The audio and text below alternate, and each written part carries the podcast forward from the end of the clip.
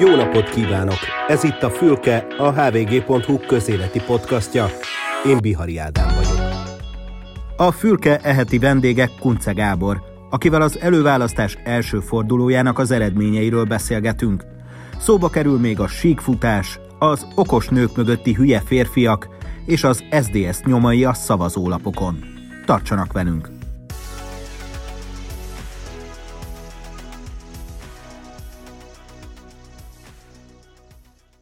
Ön Dobrev Klára mellett állt ki az előválasztási kampányban, tehát akkor eddig valószínűleg elégedett, de mi a véleménye az eredményekről, ha nem csak a győztest nézzük? Volt, ami meglepte?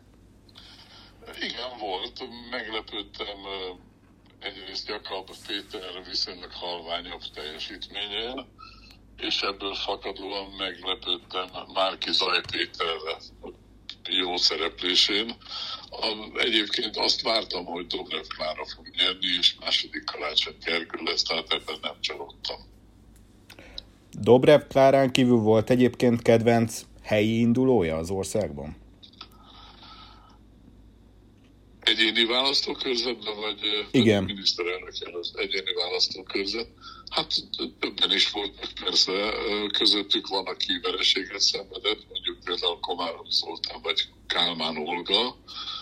Van, akinek örültem, például a Kálmán Olgát legyőző Tordai győzelmének furcsa módon, úgyhogy ott win-win helyzetben voltam, mert bárki győzött, annak én örültem, de általában is azt kell mondanom, hogyha egy tehetséges fiatal jön előre, azt én jó kedvel nézem, úgyhogy az orosz Annának is örültem természetesen. Hát voltak olyanok, akik vereségének meg nem örültem persze, de azt kell látni, hogy itt az ember azért fogalmaz ilyen óvatosan, mert itt nem ellenfelek, meg különösen nem ellenségek küzdöttek egymással, hanem riválisok versenyeztek. Tulajdonképpen nekem bárki jó, akit a választók jobbnak ítéltek, mint a többiek. És mi lenne az eredmény ön szerint, ha a Fideszen belül is előválasztást tartanának, mondjuk a miniszterelnök jelöltről? Na jó, most ha átértünk már a sci-fi területére, akkor kérdezem. Gondolatkísérlet. Mert szerintem sokkal jobban nálam ebben. Az egyszerűen elképzelhetetlen, ha ide jutnánk, akkor az egy másik ország lenne, valószínűleg jobb egyébként, mint a mostani. Jó, ne időzünk akkor a Fidesznél tovább, de lett volna létjogosultsága ön szerint az előválasztás intézményének már korábban is a rendszerváltás után a magyar politikában? Nem feltétlenül, ezt az egészet tulajdonképpen a Fidesz által újraírt választási törvény hozta, ugyanis egyébként volt előválasztás, ugye a kétfordulós választásban az első forduló volt az előválasztás, és utána pedig lehetőség volt a pártoknak, hogy együttműködjenek, valakik visszalépjenek a másik javára, segítsék egymás szavazatait, és aztán a második forduló pedig eldöntötte, hogy a választók ténylegesen kinek adnak többséget. Ezt a lehetőséget a Fidesz kizárta, tulajdonképpen alkotott egy törvényt, amiről azt gondolta, hogy lehetetlenné teszi a nagyon különböző ellenzéki pártok együttműködését.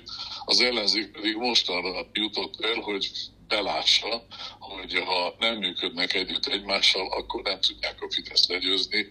Ennek a következménye az, hogy összeálltak, annak meg, hogy összeálltak, a következménye az előválasztás, mert végül is el kellett valahogy dönteni, hogy kik legyenek azok, akik majd az összefogást megjelenítik a jövő évi választásokon, és ezt az előválasztás intézményével tették. Lehetett volna egyébként természetesen megegyezni különböző tárgyalásokon, lehetett volna adott esetben közvéleménykutatásokra támaszkodva kijelölni az indulókat, de ezzel a módszerrel végül is eleve már nagy legitimitást adtak azoknak, akik végül is majd képviselni fogják az ellenzéket a választáson. Az előválasztás az mégis egyfajta szuverenitás feladását jelenti a pártok számára, vagy legalábbis az autonómiájuk csökkentését. maradjunk még, menjünk vissza még egyszer egy másik gondolatkísérlethez. Mondjuk, ha előválasztáson dőlt volna el, hogy legyen-e SZDSZ-MSZP koalíció 94-ben, vagy hogy ki legyen a miniszterelnök jelölt 2010-ben, amikor már látszott, hogy az ellenzék kemény vereség elé nézhet, vagy ennél azért több autonómiát érdemelnek a politikai pártok? Szerintem igen, bár az, hogy 94-ben legyen-e koalíció, az két dolog miatt dőlt el úgy, ahogy eldőlt. Egyrészt végeztünk egy nagy mintás közvéleménykutatást, ahol a megkérdezettek elsőprő többsége talán lényegében pártállás nélkül azt mondta, hogy az SZDSZ menjen be a koalícióba, másrészt pedig az SZDSZ küldőgyűlése döntött úgy a koalíciós feltételek ismeretében, hogy menjünk be. Tehát ott sem tárgyaló termekben és füstös, ahogy szokták mondani, füstös szobákban dőlt el a kérdés, hanem közvéleménykutatások és egy küldőgyűlés, az 1000 küldött döntött így tulajdonképpen. A 2010-re vonatkozó kérdés az annyit hadd tegyek azért hozzá, hogy az SZDSZ 2010-ben nem tudott elindulni a választásukon, tehát ott a kérdés nem merülhetett föl. Egyébként a pártok esetében is meg lehet csinálni, de hát ott van a tagság, ott vannak a küldöttek, akiknek majd aztán a kampányban dolgozniuk kell azért az emberért, vagy azokért a jelöltekért, akiket a párt indít. Szerintem az úgy rendben van, hogy a pártok először maguk eldöntik, hogy kik azok, akiket a versenybe küldenek, aztán ha egy ilyen ellenzéki összefogás van, akkor pedig a választókkal eldöntetik egy előválasztáson. Nyilván nem látunk a jövőbe, tehát nem tudjuk, hogy mi lesz mondjuk a 2026-os választásokon, de az előválasztás intézménye ön szerint megmaradhat? Nem valószínű. Abban az esetben, ha megváltozik a választójogi törvény, és ha ismét visszajön, azzal szerintem egyébként jobb megoldás, hogy a pártok külön megmérettetik egymást, illetve a pártok külön megmérettetik magukat, aztán egy második fordulóban pedig együttműködnek egymással, akkor szerintem az előválasztás intézményére nincsen szükség. Tegnap ugye Dobrev Klára, de leginkább Molnár Csaba és Gyurcsány Ferenc már úgy álltak ki a sajtó elé, mintha a választásokat nyerték volna meg. Lehet hátulütője egy ilyen versenyben a túlzott önbizalomnak? Lehet természetesen. Én ugyanezt érzékelem Márki-Zay Péter esetében. Ott is úgy látom, hogy azzal, ahogy a választások óta kiáll és szerepel, az ismeretségi körömben nagyon sokaknak a szimpátiáját kezdi elveszíteni, de abban önnek igaza van, hogy a 100 méteres síkfutás esetében 50 méternél még senki nem szokta fölemelni a kezeit, hogy győztem és integetni a közönségnek, mert a többiek esetleg elfuthatnak mellette. Úgyhogy az nem jó, ha egy verseny közepén valakik ennyire ünneplik magukat.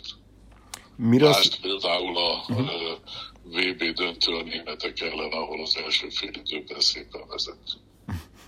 És mire számít, hogy miről fog szólni most ugye a két forduló között, a két előválasztási forduló között, főleg a kampány? Karakterekről, tehát a jelöltekről, vagy inkább témákról, és mondjuk inkább a Fideszről, vagy a kormányról? Nézd, hát ami a karaktereket illeti, arról biztosan már most folyik, ugye Karácsony Gergő és Márki-Zay Péter szépen osztják egymást, az okkultizmus témakörébe tartozó kérdésekkel egyébként, hogy ha a másik nem indulna, akkor az egyik az ki mindenkinek a támogatását nyerni. Én éppen úgy látom egyébként, hogy ha senki nem indult volna, én az olimpián megnyertem volna a 100 méteres síkfutást. Igaz, hogy 3 perc alatt esem meg a távot, de ha mindenki visszalép, hát akkor az nekem egy sima győzelem. És ez menni fog, mert amikor aztán eldöntötték, hogy visszalép-e valaki, és kimarad állva Dobrev Klárával szemben, akkor jön a következő mérkőzés, hogy nagyon jó Dobrev Klára, igen, na de hát a Gyurcsány a háttérben, meg a meg az összödi beszéd, meg a nem tudom én micsoda, ez egyébként a Fidesz narratívája, és el vagyok képedve attól, hogy ennyire elhiszi mindenki. Most ugye van az a mondás, hogy minden sikeres férfi mögött van egy okos nő. Most ezt a Fidesz úgy fordította át, hogy minden sikeres nő mögött van egy hülye férfi. Aztán azt úgy fejlesztette tovább, hogy és mindenki mögött, aki ellen szembe megy a Fidesszel, van egy hülye férfi, és az mindig Gyurcsány Ferenc. És ezt meg nagyon sokan még ezen az oldalon is elhiszik, miközben egyébként Dobrev Klára egy önálló személyiség, nem irányítja senki a háttérből, pont olyan, ami ennek mutatja magát, és azt gondolom, hogy felkészült arra a feladatra, amire vállalkozik. A választóknak lehetnek ezen kívül egyéb szempontjaik is természetesen. A fővárosiak szavaznak a Gergőre, vagy esetleg a vidékiek szavaznak a fővárosira, mert hiszen az már látott nem tudom milyen nagy szervezetet működés közben, és így tovább. De nem azon kellene eldőlnie a kérdésnek, hogy ki kinek a háta mögött áll. Ráadásul ez egy ilyen hátvércserét is megérne, mert a Karácsony Gergő háta mögött is természetesen a Gyurcsány áll a Fidesz narratívái szerint. És akkor van a harmadik szempont, szerintem a Fidesz nem kell foglalkozniuk, mert az egyelőre ott van.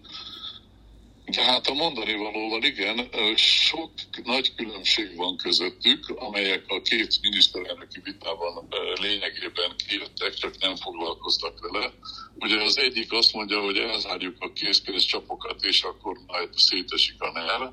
A másik meg azt mondja, hogy nem lehet a jelenlegi feltételek között kormányozni, márpedig a választóknak többséget adnak nekünk, akkor azt akarták, hogy mi kormányozzunk, és nem pedig a Fidesz által itt hagyott törvények alapján a Fideszt. Ezért aztán ezeket a törvényeket meg kell változtatni, ugye ez Dobrev Klára, a másik álláspont pedig Karácsony Gergőjé. Ugye ez a Karácsonyféle álláspont, ez persze konfliktusmentes és hosszabb távú, csak kérdés, hogy az a hosszabb táv azt kibírja egy új kormány, vagy pedig közben már régen megbukik, mire a készpénzcsapokban sikerül a tömítést kicserélni. Igen, itt szóba került Gyurcsány Ferenc, sőt összöd kérdése is, és hát az előválasztások nagyjából a második forduló után, nagyjából olyan október 23-a előtt fognak pár nappal lezárulni, meg lesz a miniszterelnök jelölt. Most akár azt mondjuk, hogy Dobrev Klára, és akkor a Fidesz számára ennél tökéletesebbet el se lehetne képzelni, nem? Hogy felépítették ezt az őszi kampányt, az összödi beszéd és a sajnálatos őszi események 15. évfordulójára, és lám a főszereplő felesége lesz az új miniszterelnök jelölt, aki szembe kerül Orbán Viktorral. Igen, ez egy megint csak fideszes narratíva, és nyilván élni fognak ezzel, és működtetni akarják majd. A politikusoknak pedig az a feladata, és itt az összes ellenzéki politikusra gondolok, hogyha eldől a kérdés, hogy ki legyen az, aki az ellenzék miniszterelnök jelöltje, lehet ez akár Dobrev Klára, vagy akár Karácsony Gergő, akkor a saját szavazóit meggyőzze arról, hogy most a győztes mögé fel kell sorakozni. És itt egyáltalán nem a Fidesz propagandájára kell hagyatkozni, a Fidesz a saját embereit próbálja meg ezzel erősíteni, nem kell velük foglalkozni, az lesz a politika feladata, hogy mindenki álljon be a győztes mögé. Márki-Zay Péter is állítsa be őket, Karácsony Gergő is állítsa be, és Dobrev Klára is állítsa be, és ne foglalkozzanak ilyen értelemmel a Fidesznek az ócska, egyébként több 100 millió forintba kerülő reklámkampányaival. Én ezt a filmet is a reklámkampány részének tekintem, körülbelül annyit is ér, mint a reklámkampány. Többen írták az interneten, hogy hiányzott az SZDSZ nekik a listáról. Ön szerint hiányzik az SZDSZ a listáról, vagy ilyen-olyan formában ott volt? Nem, szerintem egyrészt látom, hogy a jelöltek között különböző helyeken több volt SZDSZ-es helyi politikust indítottak. Másrészt a azért a liberalizmus akármennyire is titokszónak sikerül beállítani, de egyébként létezik, működik Magyarországon is. Nagyon sokan vannak, akik szerint szervezik az életüket és élik az életüket, gondolkodnak. Ezeket a nézeteket, ezeknek egy részét a pártok pedig átviszik, hát azért a Momentum, vagy akár a DK-nak a filozófiájában is benne van, de a többieknél is jelen van egyébként a liberalizmus. Most nincs olyan párt, amelyik a nevében felmerné vállalni, hát nem baj, viszont azoknak a szavazóknak, akik korábban szívesen támogatták a Szabaddemokraták Szövetségét, van kire szavazniuk, van kit választaniuk. Ön több vagy kevesebb szavazóra számít egyébként a második fordulóban? Biztos kevesebb szavazó lesz, mert azért lesznek, akik most kicsit csalódnak és majd otthon mennek, de ezzel otthon maradnak, de ezzel együtt is szerintem még mindig magas lesz a részvétel, tehát én egy olyan 400 000 fölötti szavazóra a második fordulóban is számítom. És mit üzen a Fidesz számára ön szerint eddig az ellenzéki előválasztás, és azt hogyan fogják lefordítani? Hát az ellenzéki előválasztás azt üzeni, hogy megvan a kereslet a választók részéről a Fidesz leváltására, és most éppen arról folyik a vita, hogy az ellenzéki politika tud-e megfelelő kínálatot biztosítani ezzel a kereslettel szemben. Mert ha ezek ketten egymásra találnak, akkor a Fidesz meg fog bukni. Kuncze Gábornak köszönöm szépen a beszélgetést. Én is köszönöm szépen, viszonthallásra. Önök a Fülkét, a hvg.hu közéleti podcastját hallották. Köszönjük a figyelmet, tartsanak velünk legközelebb is.